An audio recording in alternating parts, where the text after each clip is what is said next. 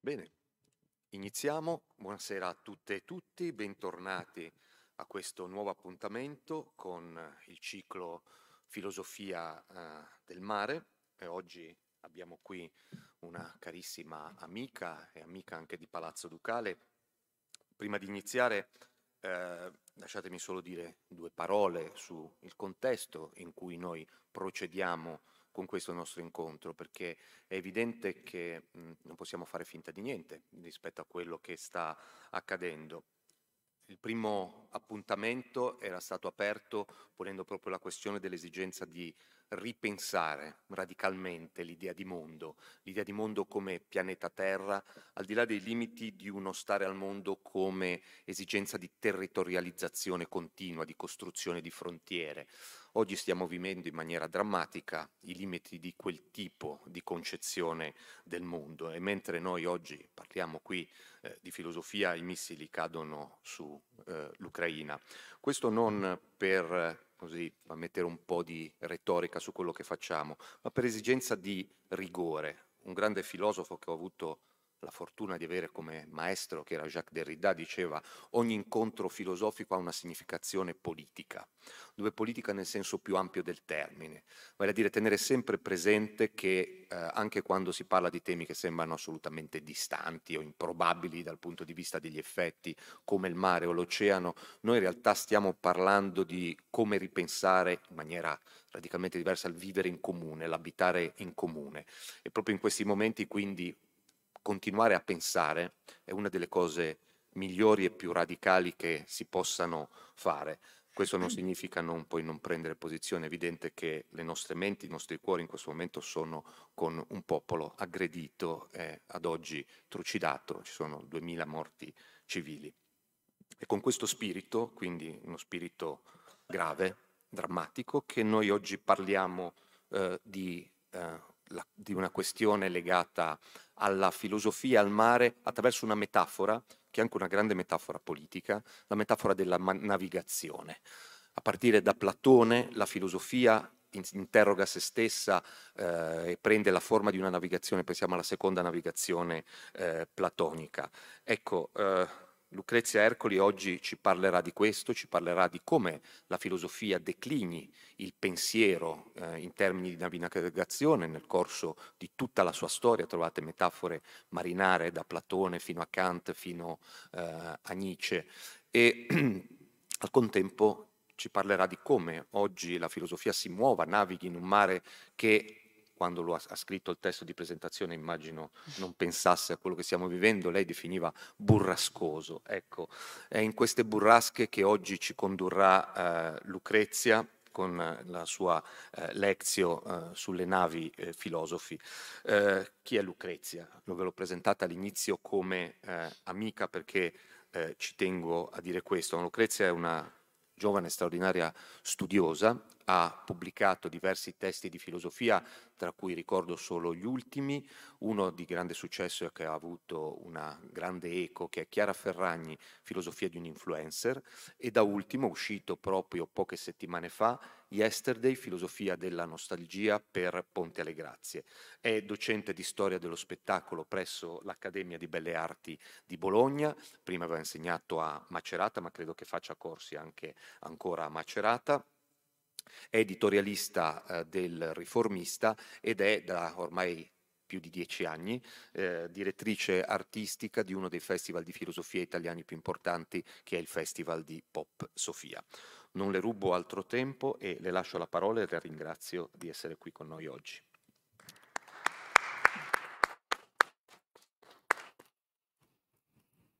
Grazie mille, grazie a Simone per l'invito, sono felicissima di essere tornata a Palazzo Ducale a Genova dopo così, una presenza virtuale eh, lo scorso anno.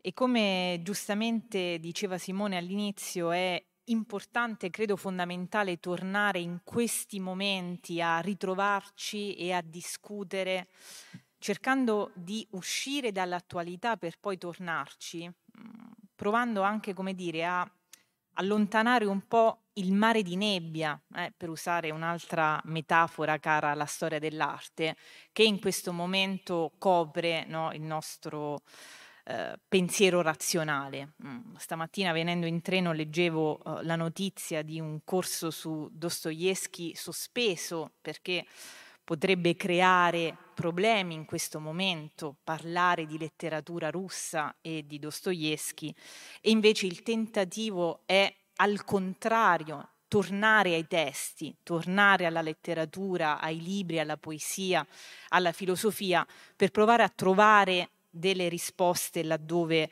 non pensiamo. Uh, arrivando a Genova stavo ritrovando un passaggio straordinario delle memorie del sottosuolo di Dostoevsky dove si scrive lasciateci soli, senza libri, e ci confonderemo subito, ci perderemo, non sapremo dove accostarci, a cosa aggrapparci, cosa amare e cosa odiare, cosa rispettare e cosa disprezzare. Ecco, non credo che questo sia il momento per lasciarci soli e senza libri, ma tornare ai testi e tornare a quella grande metafora del mare che parla anche di guerra, perché il mare non è soltanto lo spazio libero, è anche lo spazio del conflitto, è anche trincea dove città, civiltà si sono scontrate.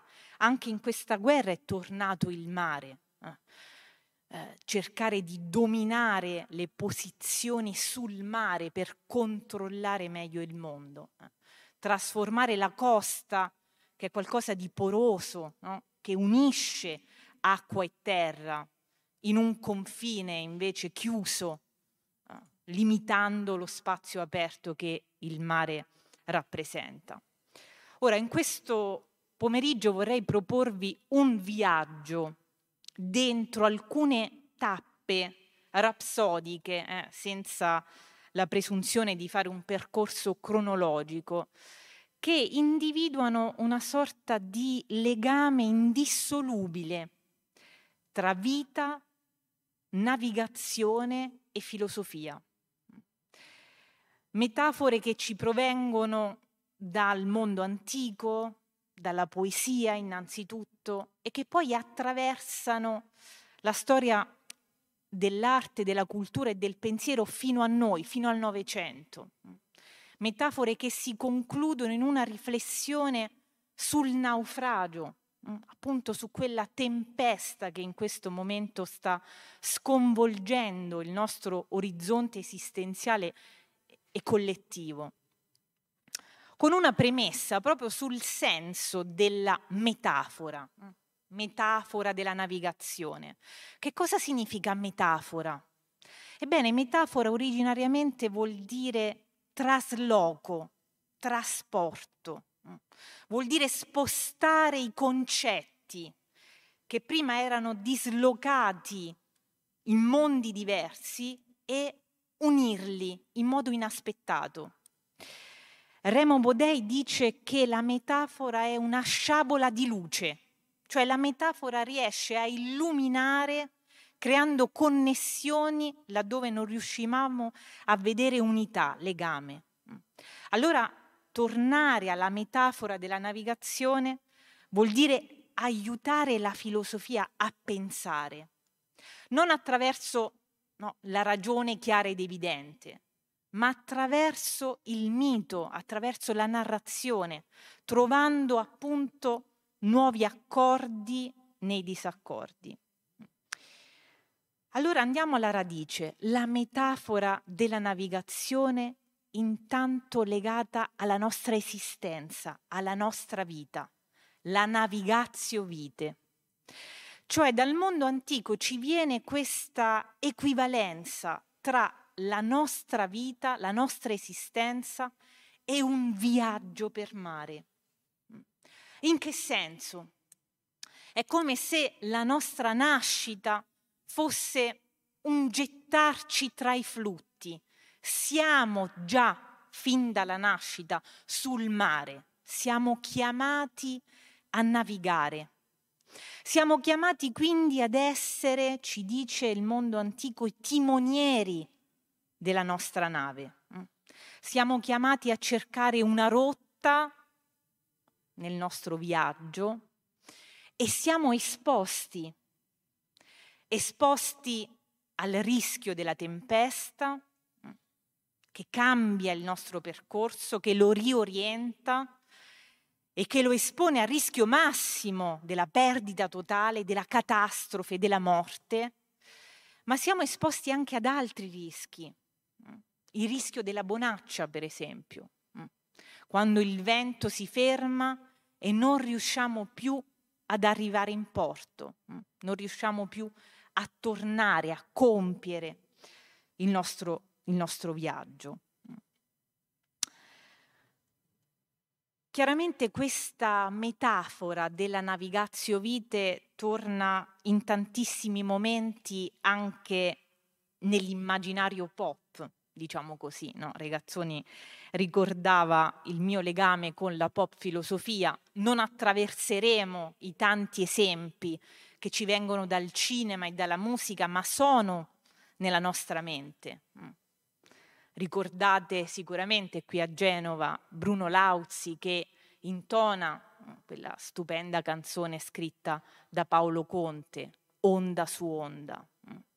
Siamo caduti dalla nave addirittura, siamo tra i flutti e dobbiamo sopravvivere, dobbiamo cercare di salvarci, dobbiamo sperare che il naufragio ci porti la felicità, scrive Paolo Conte in questo straordinario cortometraggio che evoca immagini, storie mm, sul mare, senza la nave, senza la spiaggia.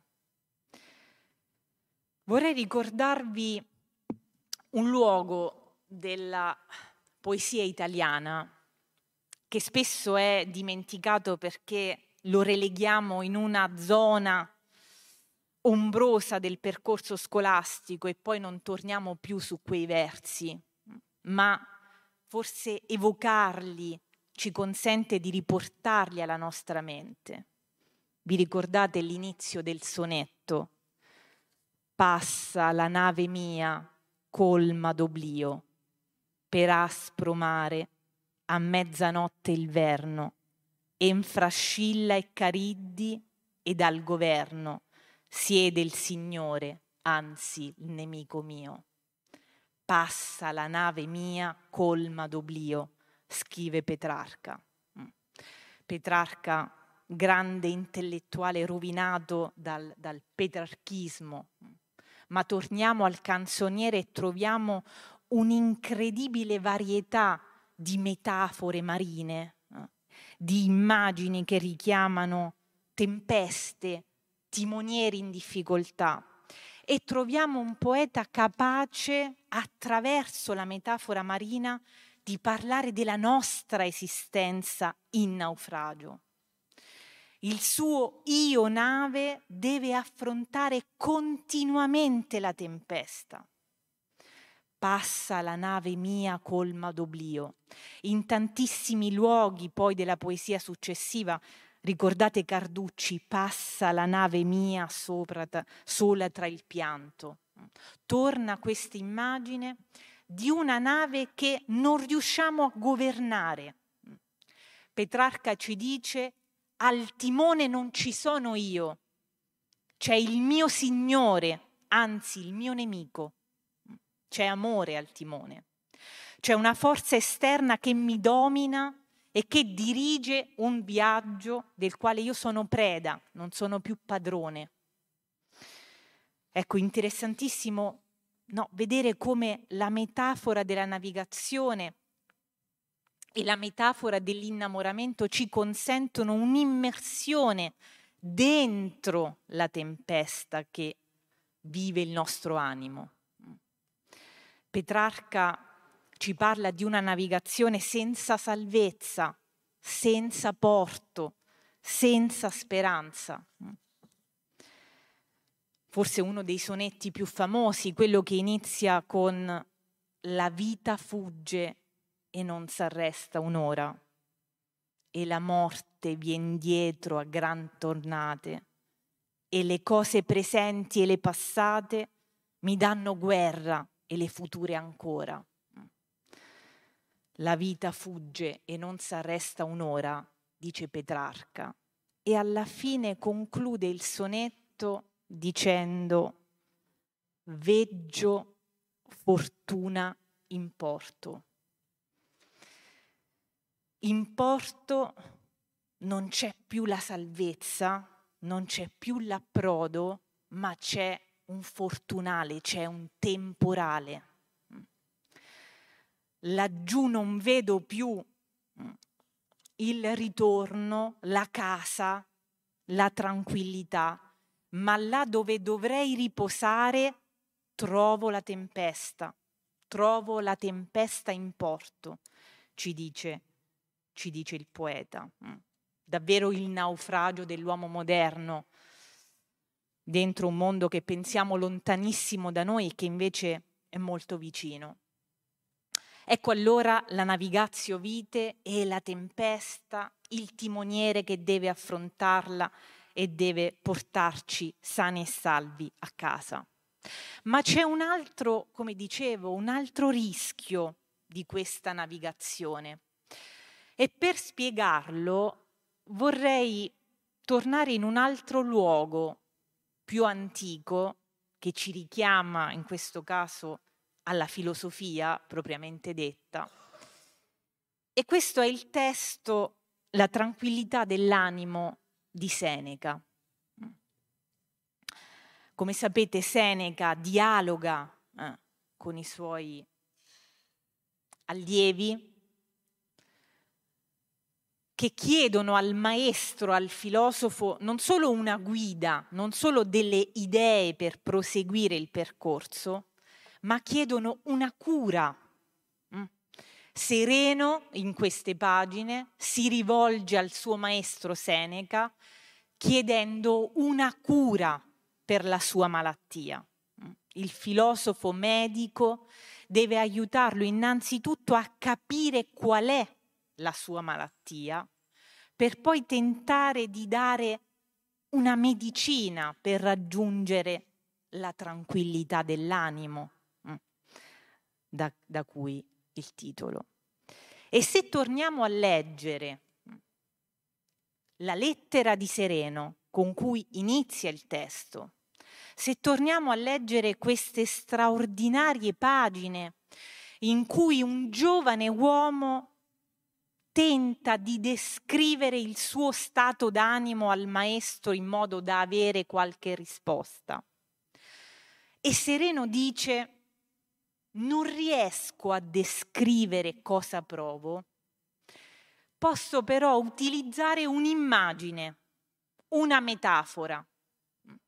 Ed ecco di nuovo il mare. Sentite cosa dice Sereno a Seneca. Ti prego, se hai qualche rimedio con cui tu possa porre fine a questo mio fluttuare, di ritenermi degno di dovere a te la mia tranquillità. Che non siano pericolosi questi moti dell'animo e che non portino con sé nessun vero sconvolgimento, lo so, per esprimerti però ciò di cui mi lamento con una similitudine appropriata, dice Sereno, non sono tormentato da una tempesta, ma dal mal di mare. Toglimi dunque questo malessere, quale che sia, e vieni in aiuto di un naufrago che ancora tribola già in vista della terraferma.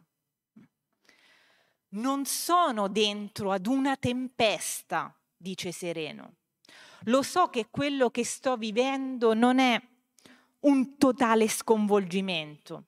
Lo so che non sono in pericolo di vita, eppure non sto bene.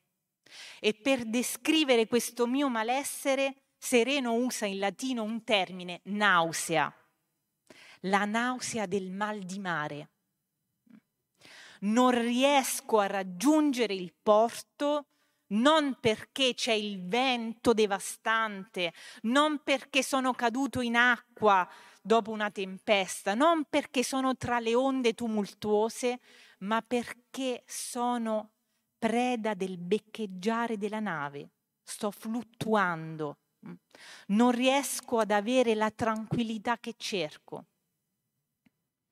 Bellissima la risposta di Seneca che riprende la stessa metafora della navigazione e dice stai tranquillo perché tu sei già guarito, ma sei convalescente. È come il mare dopo la tempesta, dice Seneca.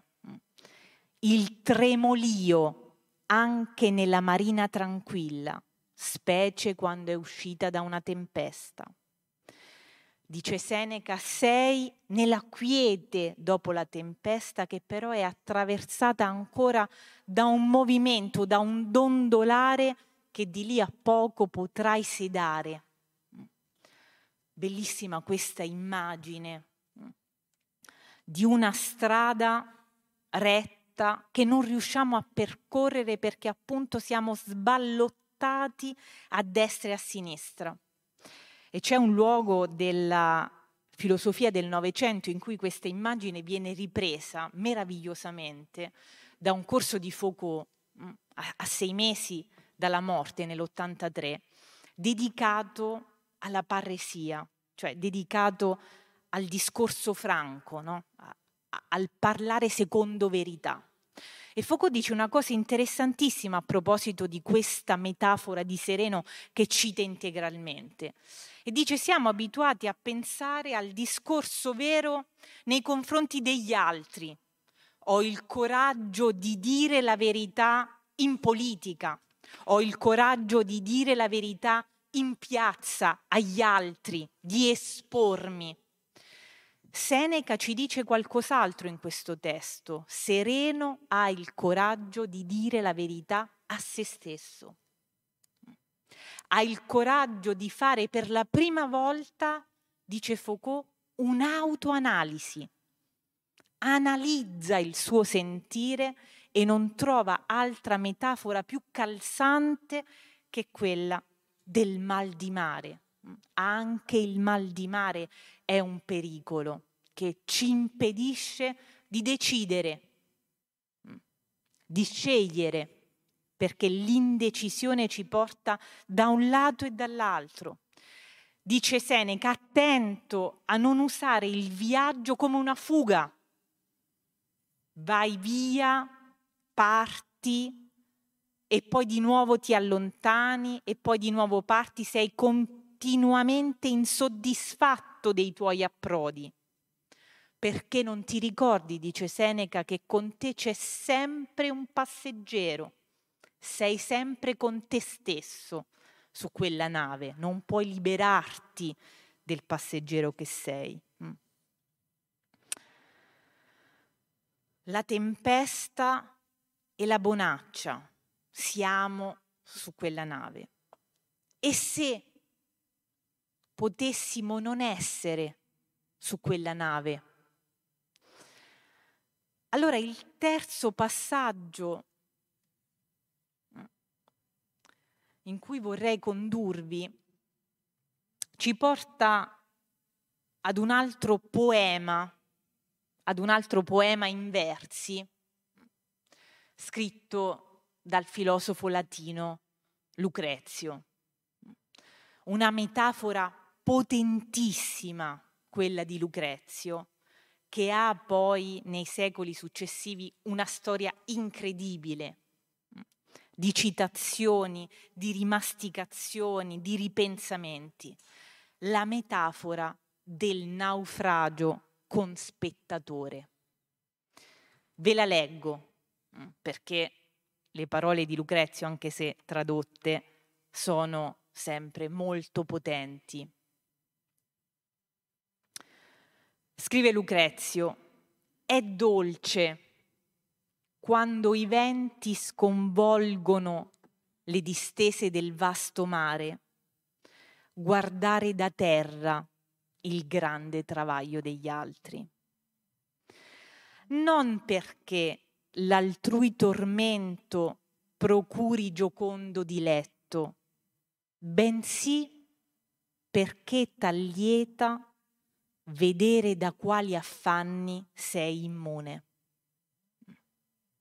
È dolce, dice Lucrezio, guardare da terra il grande travaglio degli altri.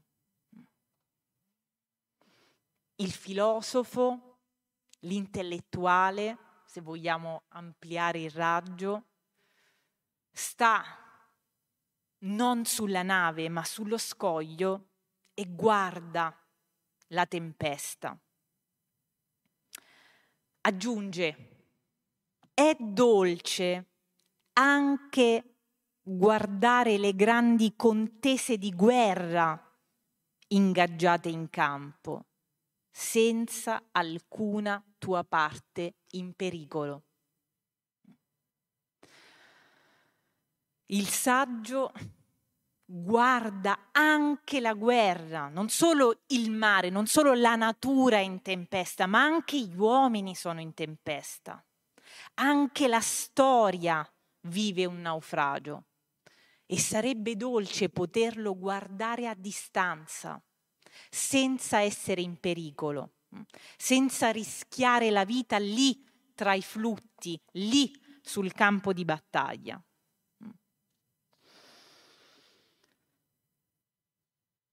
Questa metafora, come vi dicevo, ha una storia lunghissima e dà il titolo ad un saggio straordinario di un grande indagatore delle metafore, Blumenberg, che appunto dedica un intero saggio alla storia della metafora di Lucrezio.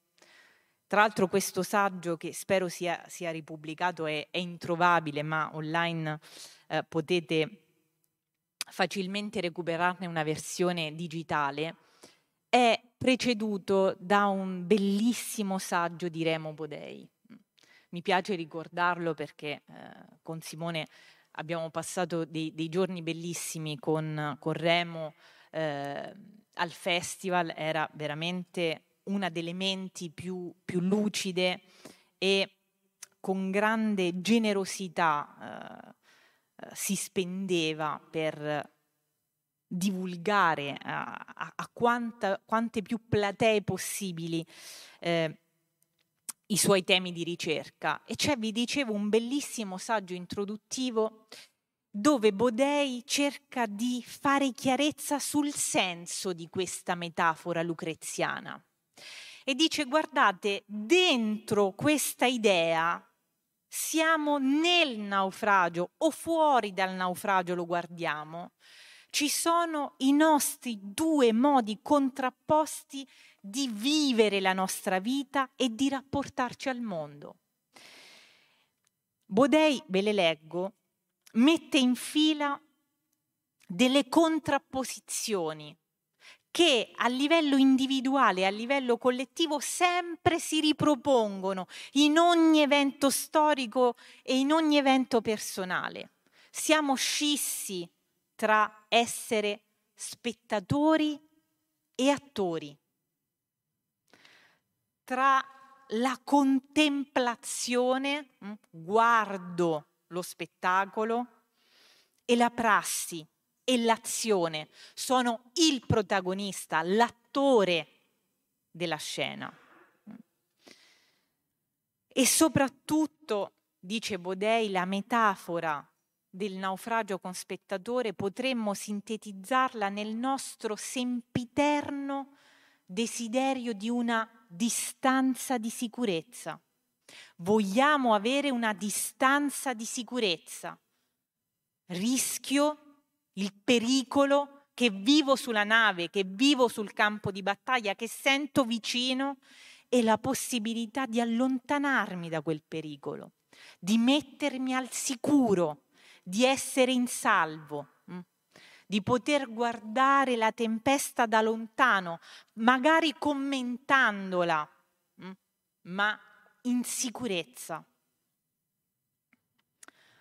Altra contrapposizione estraneità e coinvolgimento. Di fronte al naufragio cosa fare? Mettersi in sicurezza rimanendo estranei, neutrali, nella speranza che nessuno venga a chiamarci in battaglia, oppure farci coinvolgere, entrare nel campo di battaglia, andare su quella nave rischiando i venti e i naufragi. Non solo, rimanere stabili, immobili, sulla roccia salda, oppure navigare, viaggiare, essere mobili, in movimento insieme alla nave. E in questa opposizione, in questo naufragio con spettatore, si svolge, dice Bodei, la storia della modernità. Questo saggio di Blumenberg non a caso è aperto da una citazione di Pascal che dice siete imbarcati, siete imbarcati.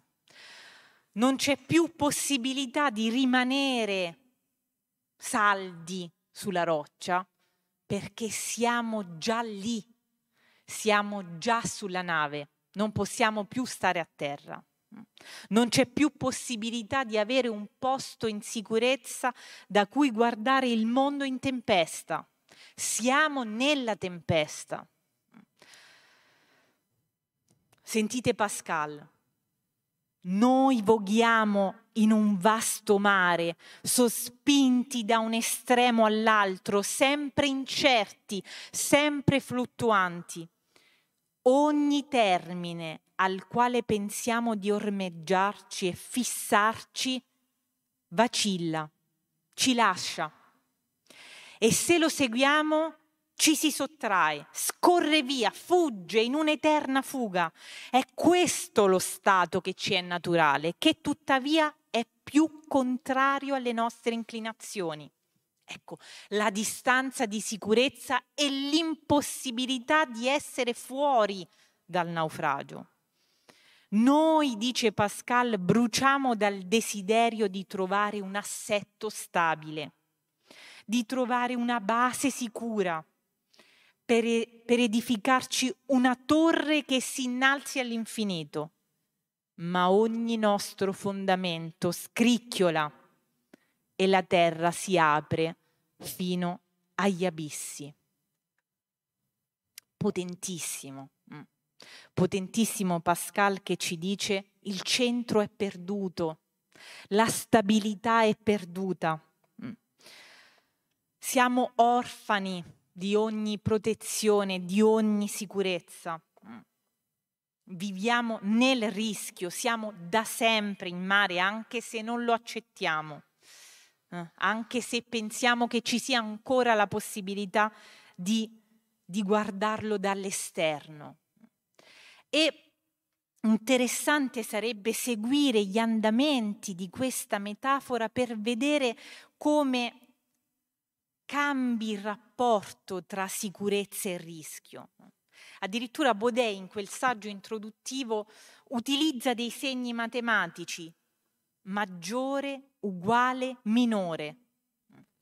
È come se la storia dell'umanità potesse svolgersi in questa bilancia, dove da un lato prevale la sicurezza e da un lato il rischio si impone come inevitabile, come necessario.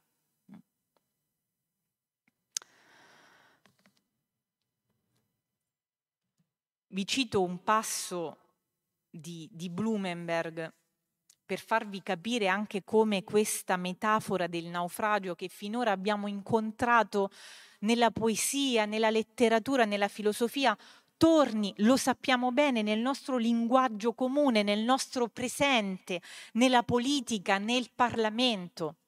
Blumenberg cita un dibattito del Parlamento tedesco del 1975 e dice un deputato della coalizione governativa descrive, virgolette, la rotta sicura che la nave dello Stato terrebbe grazie all'equipaggio coalizzato. L'opposizione, non siamo sulla stessa barca. Un altro, parlo della nave del nostro paese, su questa c'è anche lei, un clandestino. Se continuate così presto andrete a fondo. Poiché questa nave segue la rotta giusta affinché continui a fare un bel viaggio. E un altro, è lei il folletto di bordo. Ecco che le metafore guidano i nostri pensieri, li ricompongono attorno a questa idea. Pensate a quante volte durante questi due anni di pandemia è tornata questa metafora della tempesta, del naufragio. Siamo tutti nella stessa tempesta. Mm? i ricchi e i poveri. I paesi di tutto il mondo sono coinvolti nello stesso naufragio. No, ha detto qualcuno, non siamo nella stessa tempesta, o meglio, siamo nella stessa tempesta ma non sulla stessa barca. E di nuovo la stessa metafora della navigazione, ma non è attuale, nessuno può prendersi la paternità di una metafora assoluta, dice Blumenberg la cui origine si perde nella notte dei tempi e che ritorna a dare senso al nostro vivere individuale e collettivo. C'è un, una bellissima e sempre, diciamo, ironica, inquietante reinterpretazione di Voltaire di questa metafora lucreziana, il quale nel dizionario filosofico dice ma Lucrezio si è sbagliato, lo spettatore non stava lì per stare in sicurezza, per gioire della sua sicurezza di fronte al naufragio, stava lì per guardare il naufragio, per godere di quello spettacolo tragico, non per mancanza di empatia, eh, ma perché siamo portati ad accorrere laddove c'è una catastrofe che però non ci tocca siamo portati ad una sorta di voyeurismo della tragedia mm, che ci porta a fruire costantemente di immagini drammatiche che ci fanno stare male ma che contemporaneamente ci tranquillizzano perché non siamo noi lì sul campo di battaglia. Mm. Voltaire fa l'esempio delle, eh, della ghigliottina, mm, fa l'esempio dell'esecuzione capitale a cui tutti accorrono per vedere il dramma da vicino, ma non troppo vicino, mm, in sicurezza. Lo spettacolo della curiosità, dice Voltaire. Forse ecco queste immagini no? ci richiamano anche il nostro sentire eh, nel quale tutti siamo oggi in particolare inevitabilmente immersi. Proviamo a fare un ulteriore passaggio. Ancora abbiamo, abbiamo un po' di tempo. Proviamo a fare un ulteriore passaggio che ci richiama ad una massima latina, la cui origine qui davvero si perde in mille rivoli, che ritorna però in tanti momenti della filosofia contemporanea, mm, da, da Schopenhauer a Nietzsche. Una frase latina che ci fa fare un, un ulteriore salto dentro questa riflessione. Mm. La frase è brevissima, pare che la, la sua diciamo, prima presenza sia in Diogene Laerzio che la riferisce a Zenone, ma poco ci importa capire chi per primo ha pronunciato questa frase. Mm. Torna poi in Erasmo eh, e da lì eh, si diffonde in tantissime citazioni. E la frase suona così: Naufragium feci bene navigavi. Naufragium feci, bene navigavi. Allora, in questo passaggio c'è già qualcosa in più. Non si fa riferimento solo ad un naufragio che è accorso durante la nostra navigazione, ma si fa riferimento ad un naufragio che rende buona la nostra navigazione. Ho fatto naufragio, dunque ho navigato bene. In questa formula, cioè, sembra che non sia pensabile una navigazione, non sia pensabile un viaggio per mare buono, ben fatto, senza il naufragio, senza aver attraversato la tempesta, senza aver attraversato lo sconvolgimento causato dal fortunale.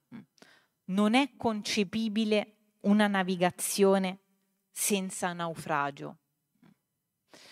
Allora, con questo passaggio ci avviciniamo alla frase che ho preso come titolo per questo intervento, Via sulle navi filosofi.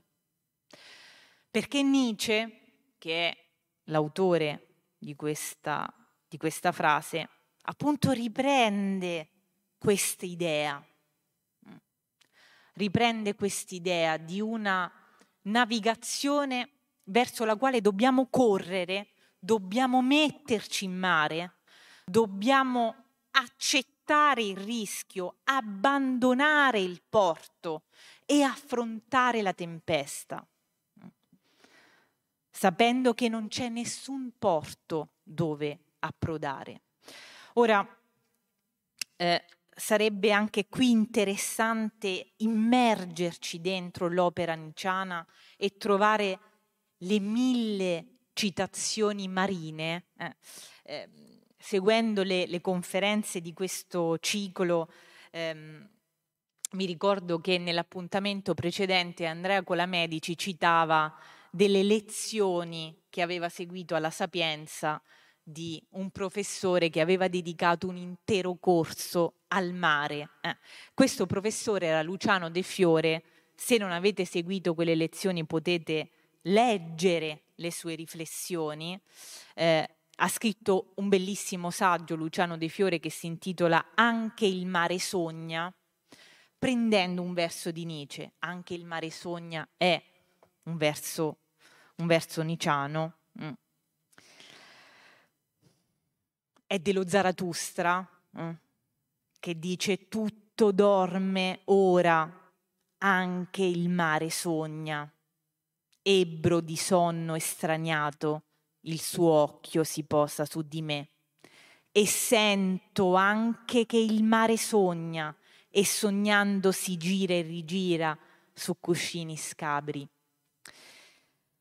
Dentro questo testo ci sono tantissimi riferimenti appunto alla presenza di immagini marine nei testi niciani. Eh, ovviamente uno dei punti di riferimento è la Gaia Scienza, dentro la quale si trovano aforismi dedicati a Genova, intanto, eh, al, al, rapporto particolare che Nietzsche ha con questa città, eh, al, alla contrapposizione dell'Engadina, eh, di questo altro mondo eh, montuoso, eh, il porto di Genova, il mare, gli scogli, le onde, che si insinuano delle intercapedini degli scogli, eh, come i pensieri che vanno e vengono. E sentite cosa, cosa dice Nietzsche a proposito di questo naufragium feci, bene navigavi, eh, a proposito di questa navigazione che implica il naufragio, che dobbiamo accettare, dobbiamo partire. Via sulle navi, filosofi. Dice nella Gaia Scienza, abbiamo lasciato la terra e ci siamo imbarcati sulla nave. Abbiamo tagliato i ponti alle nostre spalle. E non è tutto. Abbiamo tagliato la terra dietro di noi. Anche Recalcati nel primo incontro, non citando la Gaia Scienza, citava la conclusione di questo aforisma. Eccola. Ebbene, navicella, guardati innanzi, ai tuoi fianchi c'è l'oceano.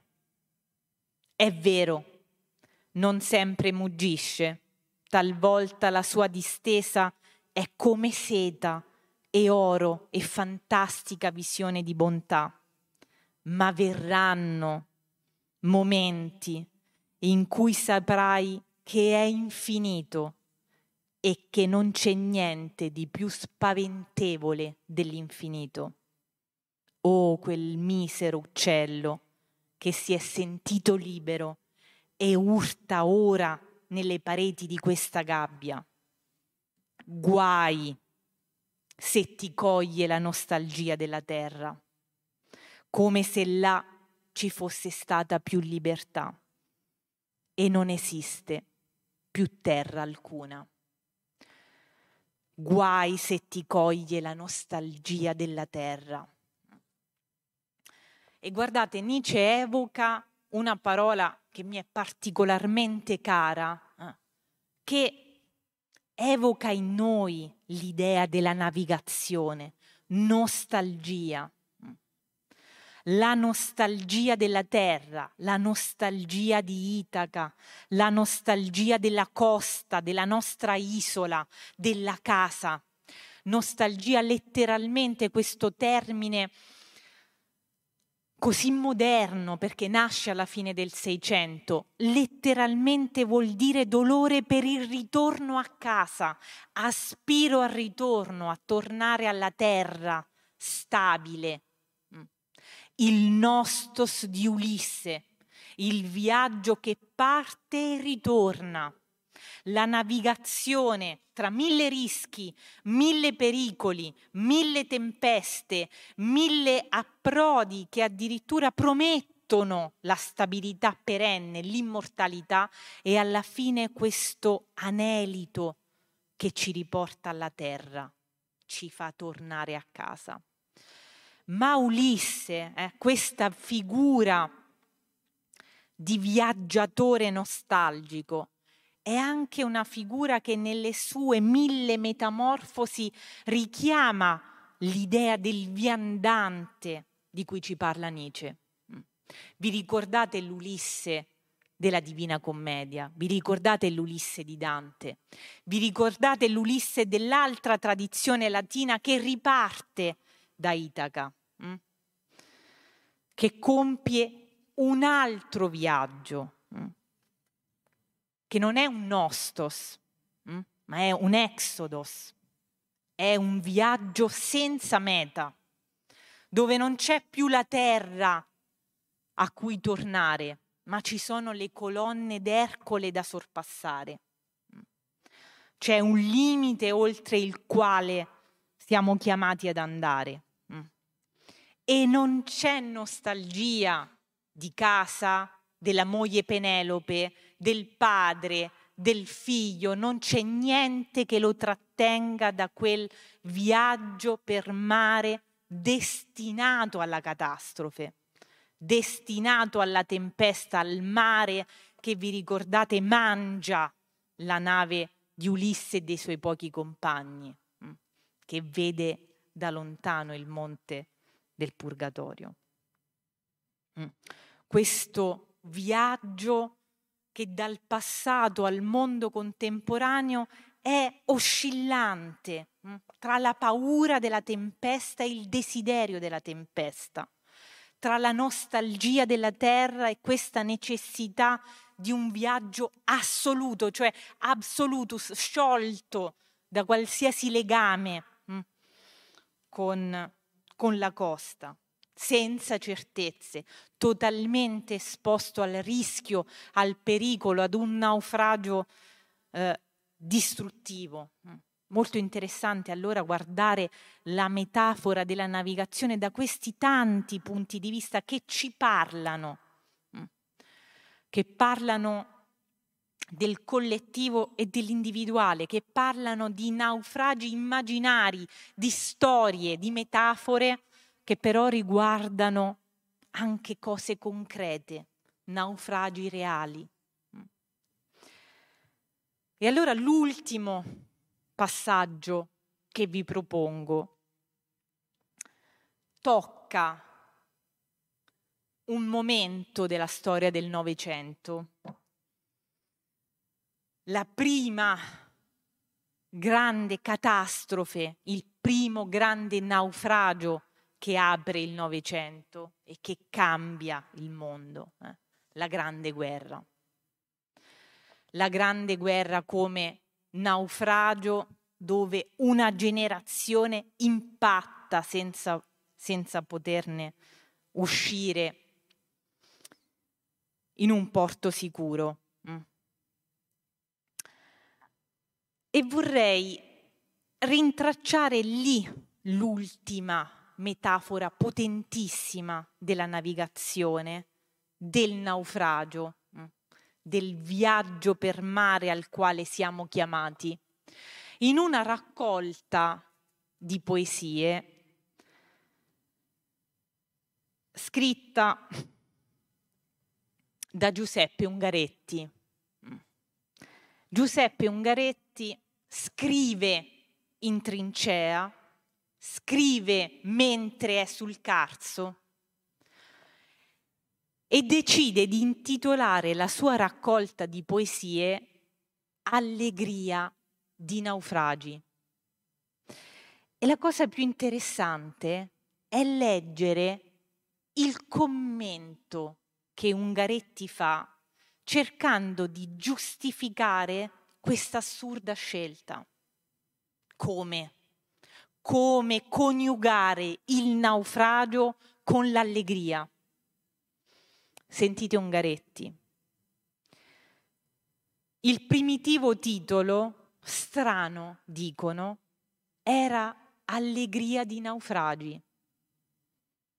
Sarebbe strano se tutto non fosse naufragio, se tutto non fosse travolto, soffocato, consumato dal tempo.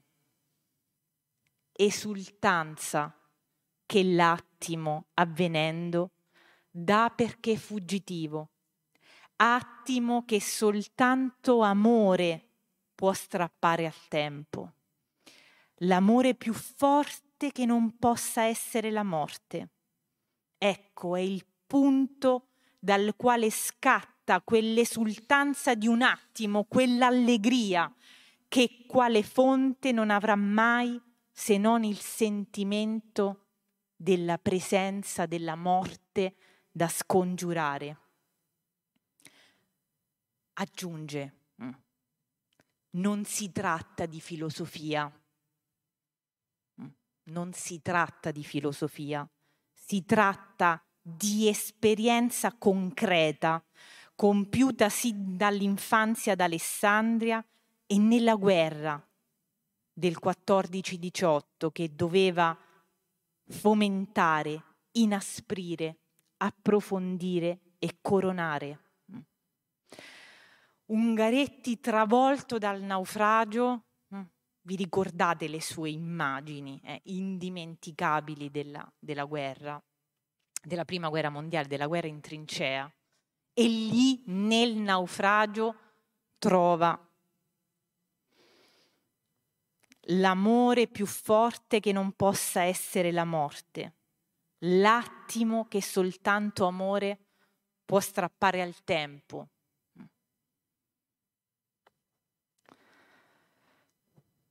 tradotto in versi, tradotto in versi. Un'intera nottata, buttato vicino a un compagno massacrato, con la sua bocca digrignata, volta al plenilunio, con la congestione delle sue mani penetrata nel mio silenzio, ho scritto lettere piene d'amore. Non sono mai stato tanto attaccato alla vita. Ecco allora la poesia che si intitola Allegria di naufragi, mm, con la quale voglio chiudere. E subito riprende il viaggio come, dopo il naufragio, un superstite lupo di mare. Grazie.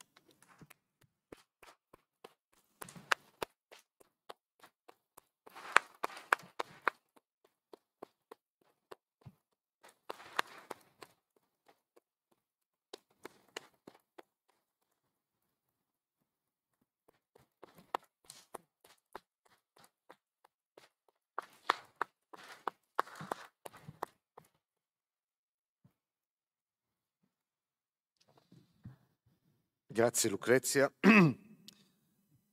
Non immagino tutto questo non fosse così programmato, diciamo, eh, di, per quello che accade, però ci dà la misura appunto di come la filosofia, il pensiero, anche quando sembra occuparsi di cose che nulla hanno a che fare no? con la nostra quotidianità, il nostro tempo, eccetera, tocchi poi quei nodi che in realtà sono i più essenziali.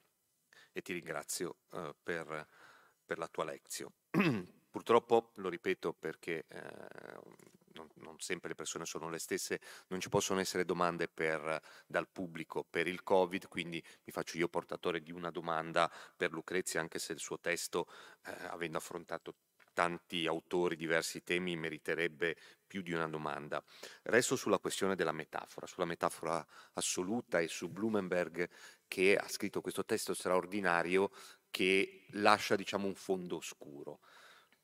Ed è la domanda che pongo a te, è evidente che non è una domanda che ha una risposta semplice, però è una domanda che, in, che, che sta al cuore di quella riflessione. Cioè per Blumenberg la metafora eh, non è semplicemente un artificio retorico, ma è un modo del pensiero, un modo del pensiero originario che coglie qualcosa di un'esperienza che prende forma in una metafora. Il punto è perché dei viventi che si suppongono terrestri e che quando elaborano delle ontologie, quindi fuori dalla metafora, ma un discorso filosofico, cercano dei fondamenti stabili, concepiscono l'essere come cosa, ricorrono, quando devono parlare della propria esperienza, della propria vita, a metafore nautiche. Posso che sì, ci sono stati popoli marinari, però eh, fondamentalmente si suppone siamo terrestri. Perché questo? E mi chiedo se non ci sia dietro davvero un'altra ontologia, cioè via metafora un pensiero dell'essere non come cosa, non come qualche cosa, non come todeti, non come res, ma come un qualche cosa di più acquoreo, instabile, che fa venire il mal di mare. Quando citavi Seneca il mal di mare, Ricordo che Seneca se la prendeva con Talete, che mm. pensava alla terra che galleggia sulle onde, o meglio, scorre sulle onde. Dice no, Talete su questo si sbaglia. A te la, la parola. Ma ehm, veramente è significativo no? che l'animale terrestre, l'uomo, animale terrestre, scelga eh, la metafora marina per raccontare la sua vita. Eh, credo che ci sia proprio una, in, intanto una, com, come dire, un archetipo legato al viaggio. Mm. È il viaggio l'archetipo originario, solo che il viaggio eh, sulla Terra è un viaggio che ha un percorso no? stabilito, è vero che è anche lì esposto ai rischi no, della, eh, della, natura, degli altri che possono aggredirci, ma posso, come il Grand Tour no, settecentesco, no, eh, posso tracciare un viaggio definito che mi porta da una capitale all'altra, da un posto all'altro e tutto sommato è chiaro sulla cartina qual è la strada eh, da seguire e a meno che questa strada non sia accidentata, no? eh, posso tutto sommare portare a compimento il mio viaggio.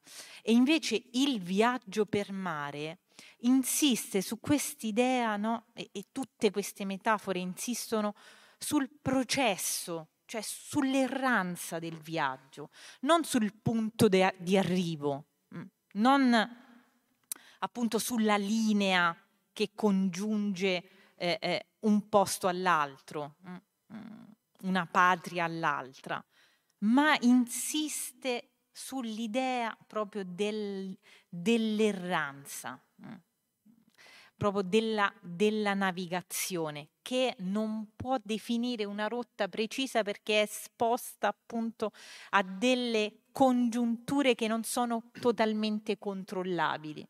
E Blumenberg insiste proprio su questa idea eh, di, di, diciamo, di un pensiero che deride le metafore come infiocchettature, no? come appunto artifici retorici inutili, perché appunto sono l'antitesi di quel pensiero, di quella razio, eh, eh, di, di, quelle soluzioni, di quei concetti chiari, definiti che vogliamo avere per pensare. E invece no, torna alla metafora della navigazione proprio perché richiama questa instabilità eh, di un eh, viaggio che non è appunto quello del viaggiatore che ha una meta definita in testa, che deve arrivare in un punto per poi tornare a casa, ma che appunto è, è il viaggio per mare, quello del viandante, quello di un'erranza senza, ehm, senza un definito approdo. E non a caso il romanticismo, no? se ci pensiamo che è così legato a questa idea del viandante, guarda caso lo mette sempre a contatto col mare, no? il monaco di fronte al mare, eh, il, il viandante sul mare di nebbia, anche il paesaggio diventa mare, perché appunto è immerso in una eh, eh, è, indefinito, no? eh, immerso nella nebbia e sembra un mare. Ecco allora il terrore di questa terra che si trasforma in mare, che diventa appunto eh, liquida e, e, morbida come, eh, come, la nebbia e non più eh, spigolosa ma certa no? come, eh, come, la terra. Quindi sicuramente c'è l'idea di pensare un viaggio particolare con, con la navigazione che non può essere eh, no, raccolto dal, dal semplice eh, viaggio terrestre. Quindi sono convinta che ci sia proprio un, un, un archetipo che non, ha, che non, ha, tempo e guarda caso ritorna in mille forme. Io poi ho eh, evitato tutto il percorso dentro le, le metafore eh, di, di, di, di, Platone, no?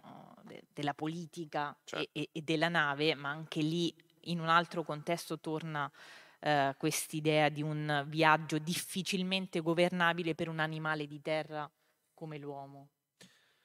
Grazie, grazie davvero Lucrezia, grazie a tutte voi e tutti voi. Ci vediamo mercoledì prossimo, parleremo di Oceanos, Oceano, Filosofia del pianeta, questa volta col sottoscritto. Grazie e buona serata.